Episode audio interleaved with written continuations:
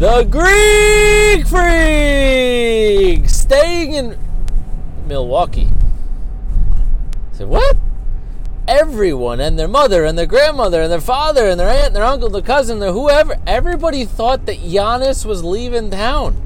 Who wants to put their roots down in Milwaukee? Let me say that again. Giannis, the Greek freak, as he even calls himself, which I love, staying in Milwaukee. All right, it's a whole lot of money. All right, so I understand Damian Lillard, the Greek freak. Some people they want to stay where they are so they can make that super max extension, as we call it. Currently, two hundred and twenty-eight million dollars. That's right. He didn't win the lottery. Well, maybe he did win the genetic lottery. But that's his contract extension with the Milwaukee Bucks. The Greek Freak, $228 million to stick around in Milwaukee to play for the Bucks for the next five years. I'm, I'm a little surprised. I'm not going to lie. Dave Ettinger, me, your host of the Drives with Dave podcast, found anywhere you find podcasts and on the Dave Talk Sports YouTube channel. Like, love, comment, subscribe below the video, please. Thank you. I'm surprised. I did not see this coming. I really didn't. And I'm happy for the Bucks, obviously. I'm happy for him.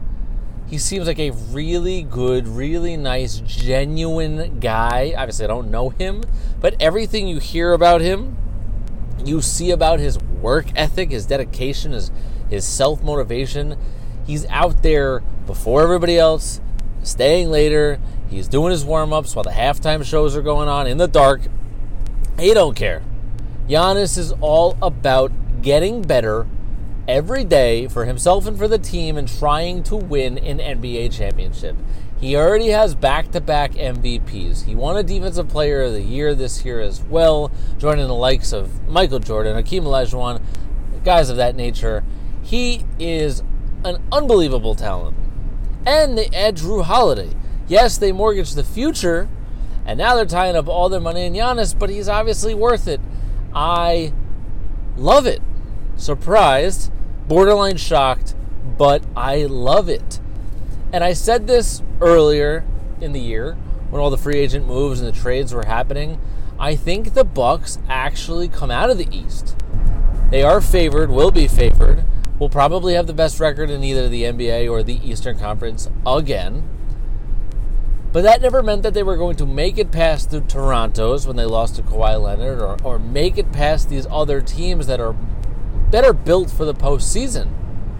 Because while Giannis takes more threes and does spread the floor more, they are not a postseason style of play team. They're just not. Everything slows down. Guys collapse on Giannis. He's got that long, slow shooting motion, which I hope he speeds up and has sped up in this offseason. I hope for his own sake. And I think that the Bucks actually come out of the East. I love Jrue Holiday's game. I think he helps tremendously. Middleton can now naturally be the third option. And I think Giannis wins a title at some point during this five year contract super max extension. Again, let me say it one more time. It's hard to understand even though we say it. $228 million. And now, as we sit Wednesday morning, December 16th, 7:08 a.m. Eastern Standard Time, we're just 6 days away from the start of the NBA season. And I for one, I don't know about you, but I for one cannot wait. I think the season is going to be awesome. And I hope that we actually get through it and get all of the 72 games that we are, as of now, promised. So, the big news of the day around all the sports world Giannis, the Greek freak, staying in, that's right, Milwaukee. Christmas has come early for the Bucks.